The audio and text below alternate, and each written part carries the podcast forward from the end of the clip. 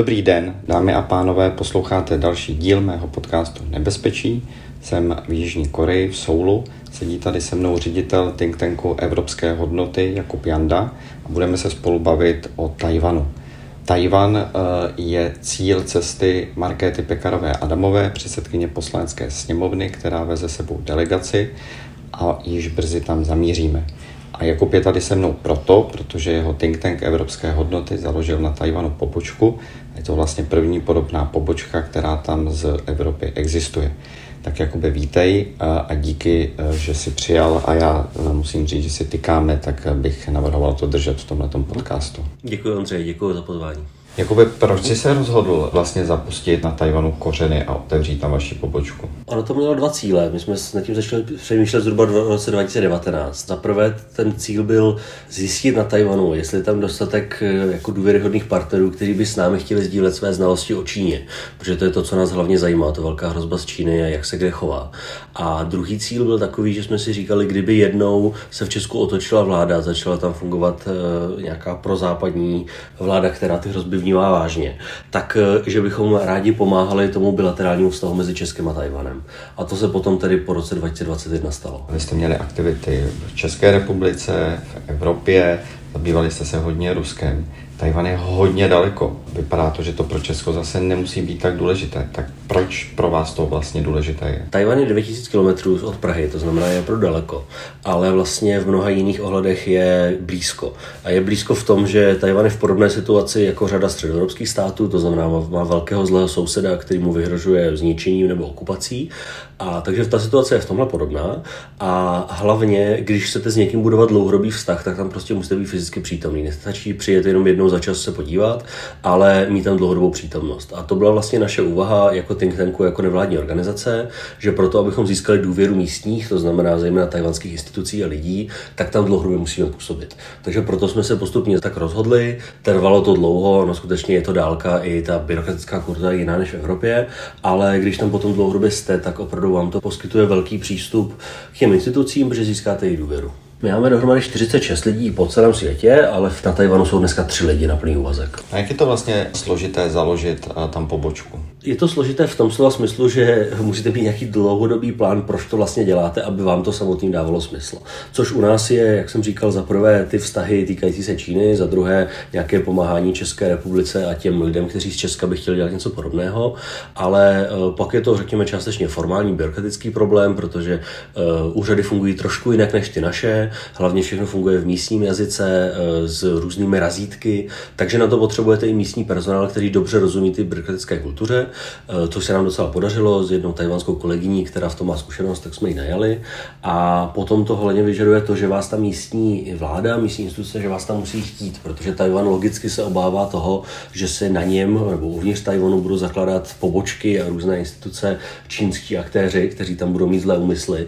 Takže má mnoho obraných mechanismů, jak se bránit bránit, takže získat tu důvěru vlastně není úplně jednoduché zvenku. Že jste byli nějak prověřováni, jestli nejste čínští agenti? Určitě taky byli, taky jsme dlouho museli získávat důvěru u jednotlivých institucí, ať už to bylo ministerstvo zahraničí, ministerstvo vnitra, jejich bezpečnostní instituce, takže to trvalo zhruba od toho roku 2019 až do v tomhle případě ledna 2022, kdy já jsem byl čtyři měsíce na Tajvanu od září 21, abych tam tu položku založil a hlavně, abych získal tu důvěru osobní eh, po nějakých čtyřech měsících jednání, dojednávání s těmi tajvanskými protějšky, aby to bylo stabilní a dlouhodobé, protože ono spousta Evropanů na Tajvan přijede, podívá se, vyfotí se a jde domů. Což je fajn, není to špatný, ale proto, aby se tam byli dlouhodobě, tak musíte dlouhodobě znát konkrétní lidi v těch institucích, aby k vám měli důvěru. Což prostě trvá většinou víceméně několik let. A proč tam takových uh, poboček není jako uh, o dost víc, uh, myslím těch z Evropy, proč jste pořád tak víceméně jako nějaký politický think tank, politicko-bezpečnostní think tank,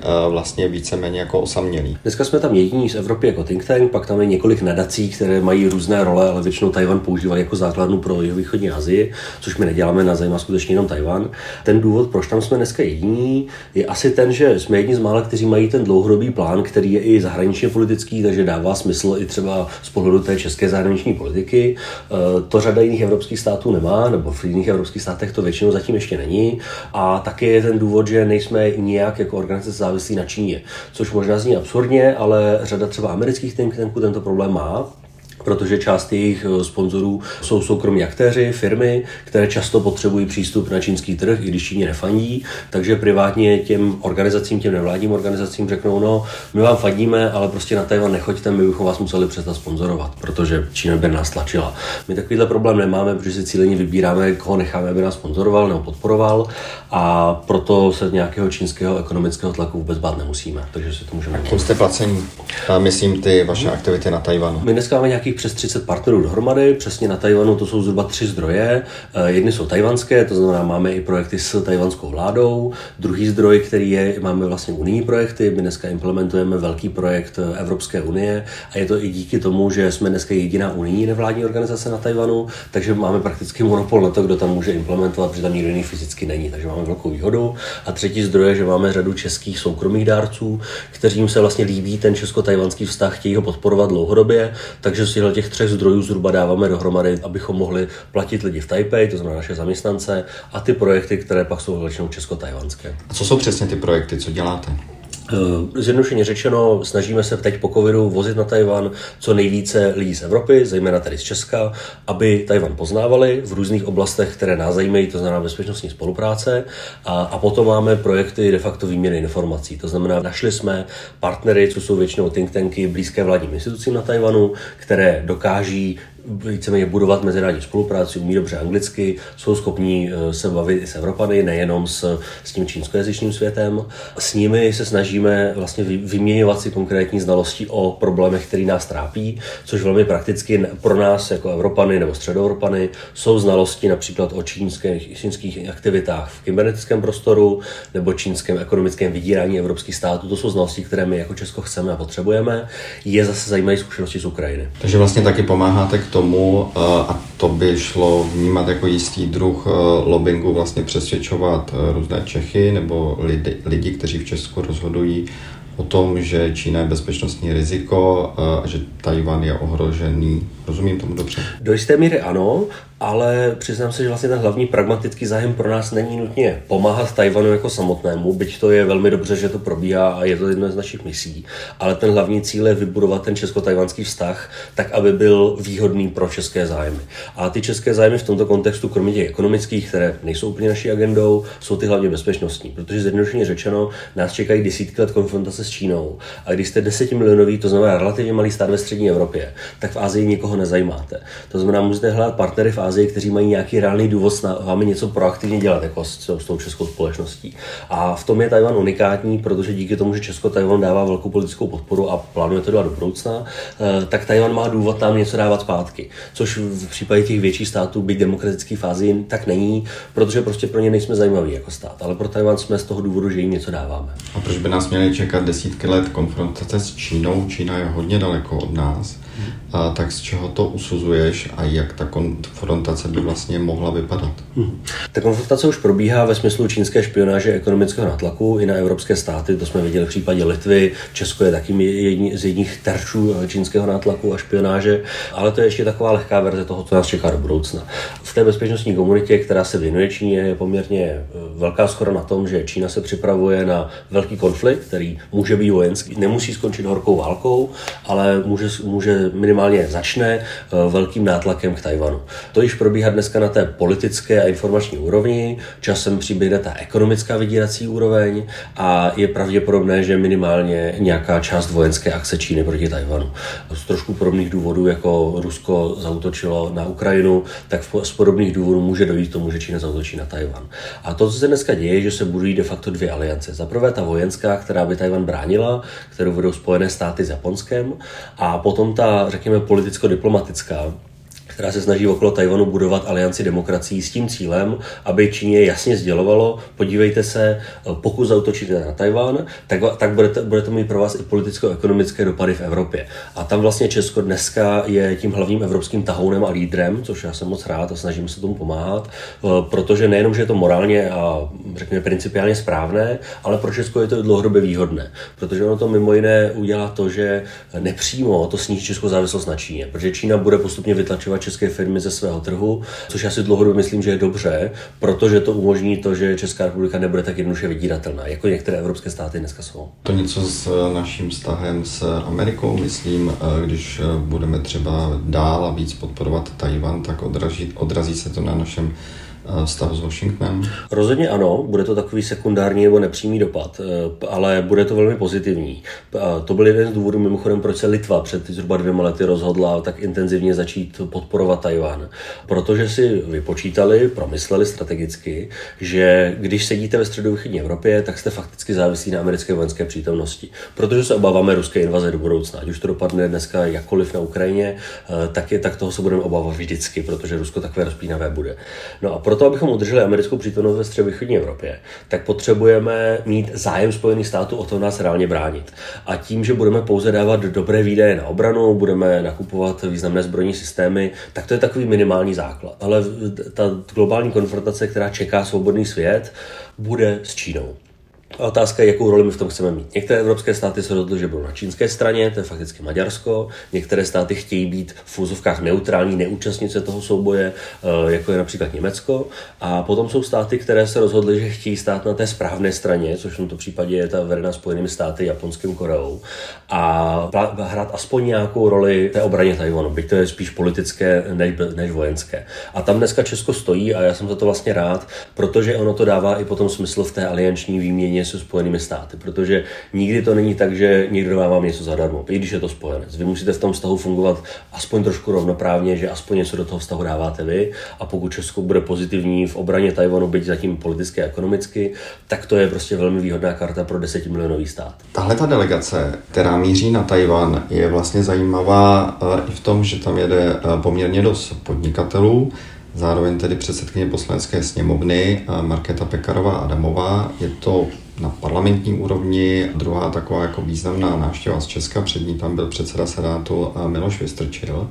Čína tenkrát na to reagovala hodně jako podrážděně, protože ona nechce, aby tam jezdili politici, protože de facto tím uznávají Tajvan, což se Číně nelíbí. A já se chci zeptat na to, že zatím to jsou taková z české strany jako podpůrná symbolická politická gesta. Co se musí stát podle tebe, aby eh, to nezůstalo jenom u těchto těch gest aby z toho měl třeba něco konkrétního český biznis, aby z toho měla něco konkrétního česká obrana. Jsou to zhruba dvě úrovně. Jedna je ta ekonomická spolupráce, druhá ta bezpečnostní. V té ekonomické spolupráci je to o tom, že potřebujete dlouhodobě navázat vztahy s těmi tajvanskými protějšky. K čemu už dobře pomáhají tyto velké delegace ze začátku, ale pak vyžadují to, aby tam dlouhodobě začaly ty firmy fungovat, protože jinak nejsou schopny dostat se do těch tajvanských eh, dodavatelských řetězců, které jsou obrovské a jsou vlastně významné pro celou jeho východní Asii a její trh. Eh, kromě nebo i v Číně, ale zejména v oblasti těch demokratických států v regionu. Takže za prvé delegace, za druhé to, že tam máte dlouhodobou přítomnost, což eh, my i jako nevládní organizace spolu s Česko-Tajvanskou obchodní komorou budeme na Tajvanu otvírat eh, program, který se jmenuje Czech Hub in Taiwan, což fakticky bude místo, kam budou moct české firmy jezdit a na několik týdnů si tam sednout a dostanou pomoc toho, jak se bavit se svými místními protějšky a s kým se vlastně potkávat, což není úplně jednoduché, když je prostě menší firma. jako prostor, který tam mm-hmm. pro ně bude, když to tam neznají jo. aby někde prostě Bude to... se mohli uvozovkách ubytovat jako hotel. Bude to pro ně fyzický prostor a bude to pro ně i, řekněme, logistická a informační kontaktní pomoc ze strany našeho personálu, to znamená nás jako evropských hodnot, ale i Česko-Tajvanské obchodní komory, která tam má český personál na Tajvanu. Takhle to často dělají velké obchodní asociace, třeba Francie nebo Německa na Tajvanu. Říká se tomu soft landing, to znamená, že tam nějakých pár týdnů zůstanete, třeba vaši obchodní zástupci té firmy, a tak trošku se naváží na ty, které, které jsou jejich protějšci. A pak je to samozřejmě na vás, že to zvládnete. Takže to tam plánujeme otevřít, ale proto je to potřeba dlouhodobé a proč je důležitá politická podpora, je to, že Tajvan je velmi ceněnou destinací i z pohledu toho obchodu. To znamená, že na jeho trh se snaží dostat spoustu aktérů, včetně těch evropských. A Tajvan si může velmi dobře vybírat, komu dá ten preferenční přístup, to znamená, pro koho svůj trh, ať už fakticky nebo někdy i legislativně přiotevře. A Česká republika má teď velkou možnost tu velkou konkurenční výhodu získat díky té politické podpoře, protože Tajvan se tím většinou se odvděčit někomu, kdo mu dlouhodobě poskytuje politickou diplomatickou podporu. Takže to si myslím, že se postupně začíná jít. V té bezpečnostní rovině je to podobné, kde dneska i v rámci té delegace paní předsedkyně sněmovny jede na Tajvan řada šéfů českých bezpečnostních institucí, což je unikátní v evropském kontextu. Připomeňme, hmm. že tady je také ředitel kontrarozvědky BIS Michal Koudelka. Je tady také a plánují svou spolupráci rozšířit lidé z NUKIBu, z kybernetického úřadu, z ministerstva vnitra, z dalších institucí, které vlastně na Tajvan třeba už tam nějakou menší spolupráci mají, ale teď i díky této vysoce politické návštěvě a potom i české vládní politice, která je dost explicitní v podpoře Tajvanu, tak vlastně můžou začít dělat spoustu nových věcí se svými protějšky. A ono to možná v Česku nevypadá tak významně, ale za prvé Tajvan je velkým zdrojem znalosti o Číně, za druhé nemá moc důvod, ale je komukoliv v Evropě dávat, protože v Evropě skoro nikomu nevěří, protože Evropané Tajvanu dlouhodobě moc nepomáhají. Až teď se začíná měnit a my jsme jedni z prvních.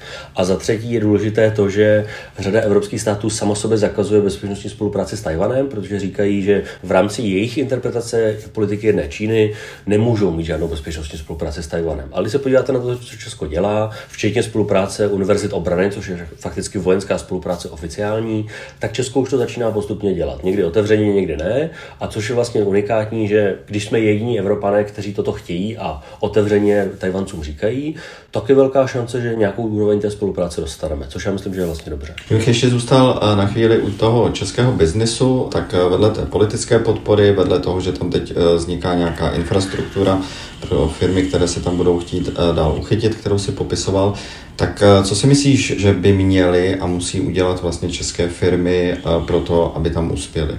Oni sami. Většinou potřebují místní protějšky, nejenom tedy dodavatele obchodní partnery, ale často i místní personál, ve smyslu minimálně jednotlivců, který jim pomůže s jazykem a s formalitami, které vlastně nejsou úplně jednoduché v kontextu třeba toho evropského biznesu. Ale to není zase tak těžké. Ten personál je dostatečně mo- možný získat. Je tam poměrně dost anglicky mluvících lidí, s kterými se dá spolupracovat, takže ten problém úplně není takhle velký. Dneska je mimochodem zajímavé, že eh, na Tajvanu je řada evropských biznisů. Evropská unie jako celek eh, je největším investorem na Tajvanu. Není to Čína, Japonsko ani Amerika, ale Evropská unie.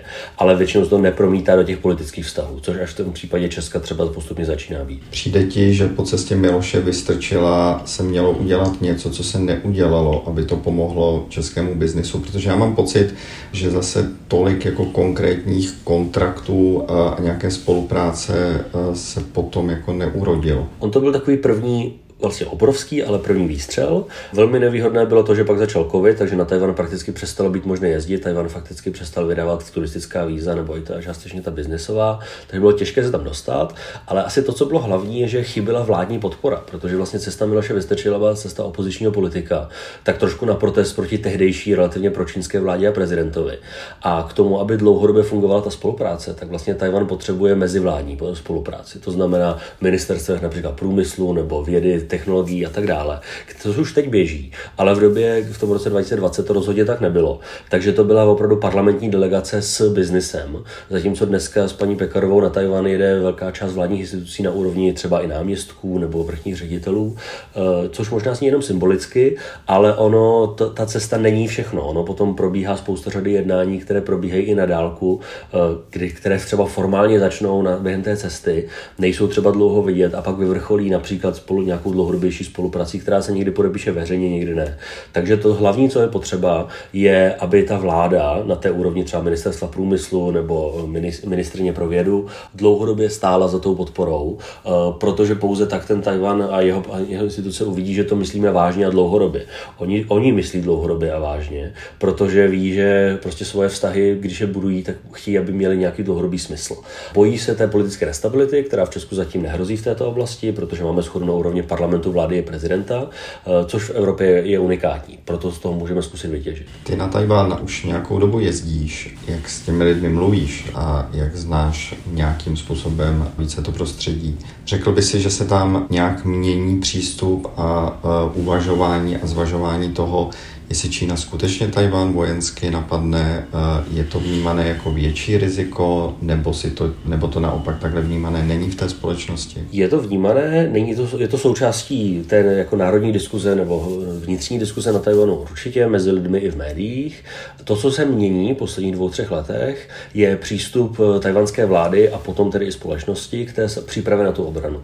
Ono to má nějaké zhruba tři roviny. Za prvé je ta čistě vojenská, to znamená vyjednávání té vojenské aliance, to znamená, aby pokud Čína zautočí na Tajvan, tak aby Spojené státy a zejména Japonsko skutečně vojensky přišli bránit Tajvan, pomoct mu. Druhá rovina je ta vnitřní vojenská na Tajvanu, to znamená, Tajvan nesmí například základní vojenskou službu, aby jeho, jeho, jeho vojáci a vojačky byli dobře připraveni, nebo například zavádí programy civilní obrany, což prakticky vypadá tak, že se plánuje a trénuje populacem, co, jak, co by měla dělat v případě různých těch typů krizí. A potom je ta třetí politicko-diplomatická rovina, kde se vlastně tajvanská prezidentka snaží budovat nějakou skupinu spojeneckých států nebo přátelských států, které by Tajvanu nejenom, že vyjadřují podporu, jezdí tam, jako je Česká republika nebo Litva, ale i například začínají dělat mnohem jako podrobnější spolupráci, tu ekonomickou i bezpečnostní, aby dávali Číně najevo, že za Tajvanem stojí a že mu na Tajvanu záleží, protože on jste stát, který má 23 milionů obyvatel, jste zhruba 150 km od státu, který má nějaký přes miliardu a půl, má obrovskou armádu, která se připravuje na útok na vás, tak ta situace působí bezradně nebo zoufale. A právě proto musíte dělat všechny ty věci, které vyjmenovávám a dělat je naprosto vážně, aby vám to věřilo místní populace, protože jinak vám ty lidé začnou utíkat, protože se začnou bát, což je naprosto pochopitelné. A je veřejná informace, že Čína má nějaký interní deadline do roku 2027, kdy čínská armáda má být připravena a schopna tu invazi provést. Samozřejmě neznamená, že ji v ten den udělá, ale jde o ty vojenské schopnosti, zejména v oblasti námořnictva nebo raketového vojska. Takže ty přípravy probíhají, pak jsou samozřejmě různé scénáře, co se může stát. No a kdyby si Tajvan vlastně srovnal s Ukrajinou, jak bys to analyzoval, eh, jako je připravena většinově tajvanská společnost na ten střed? Protože když zmíníš třeba prezidentku tajvanskou, tak já mám pocit, že ona dovnitř té společnosti mluví tak, že vlastně jako válka úplně nebude, že ji odvrátí jako nestraší, nebo minimálně jakoby nechce tímhletím strašit, tak nějak jako vyvažuje celou tu situaci. Zároveň víme, že velká část tajvanské společnosti má třeba rodinné vazby s Čínou, je tam jako pevněji do té Číny zapuštěná, integrována, než třeba byli Ukrajinci do Ruska, zvlášť eh, po tom roce 2014. Tak vidíš tam nějaké rozdíly nebo ne? Hmm, asi dvě roviny. Za prvé ta, ta vnitropolitická, za druhé ta vojenská. Ta vnitropolitická je právě taková, že společnost na Tajvanu se čím dál více identifikuje jako tajvanská, nikoli čínská. Jak ta mladá generace, tak střední generace. Což je důležité, že národní identita i díky tomu, jak Čína brutálně převzala Hongkong, se, se velmi rychle vznikla, řekněme, nebo vznikla, posílila, takže ti lidé skutečně se cítí jako, jako, přes, jako občané svého státu, ne nějaké entity spojené s Čínou a jsou si vědomi toho, že ta hrozba se blíží. Hodně závisí, hodně doufají v to, že ta mezinárodní aliance, ať už vedená Amerikou nebo nějakými evropskými státy v té politické diplomatické rovině, takže jim pomůže v odstrašení té války, aby se nestal ten vojenský konflikt. Ale reálně je pravda, že ty přípravy probíhají ve smyslu obrany Tajvanu dovnitř, což ale je rizikové zejména v tom, že Tajvan je, nebo je to logické, ale rizikové pro některé tajvanské politiky v tom, že Tajvan je vlastně velmi funkční demokracií ve všech ohledech, na které se díváme, a to znamená, že tam probíhají kompetitivní volby. Eh, to znamená, že když byste jako tajvanský politik nebo politička pře, přehnala to, to, to varování dovnitř té společnosti, tak část té společnosti prostě začne tu hrozbu popírat, respektive začne před ní zavírat oči, protože prostě to, ty scénáře jsou moc brutální a někdo, kdo by třeba v Česku varoval před tím, že nechce válku a že se radši vzdáme, což na, na Tajvanu je ta, je ta um, je ta politická strana KMT, Kuomintang, tak vlastně by mohla mít mnohem větší šanci na vítězství ve volbách. Takže to je velmi těžký balans uvnitř Tajvanu, jak to vysvětlovat. Proto se i tajvanská prezidentka snaží přitahovat na Tajvan ty mezinárodní aktéry, aby do jisté míry byli těmi nositeli témat, jako je například příprava na obranu. To je například věc, kterou my na Tajvanu děláme. Snažíme se přitahovat eh, zkušenosti ze středovýchodní Evropy, včetně Ukrajiny, v té oblasti třeba civilní obrany, jak se můžou připravovat. Pak je ještě to vojenské porovnání eh, nebo strategické porovnání, kde hlavní rozdíl rozdíl je v tom, že Čína je mnohem mocnější než Rusko, to znamená dokáže odvídírat řadu, řadu států na světě, aby Tajvanu pomáhali, což už dneska dělá a dělá to dost úspěšně, ale čistě v té vojenské oblasti Tajvan je ostrov a to znamená, že jakmile nějaký konflikt okolo Tajvanu začne, tak nebude možné na Tajvan téměř nic dovést. Zatímco na Ukrajinu po zemi dostaneme jakékoliv zbraňové systémy nebo munici.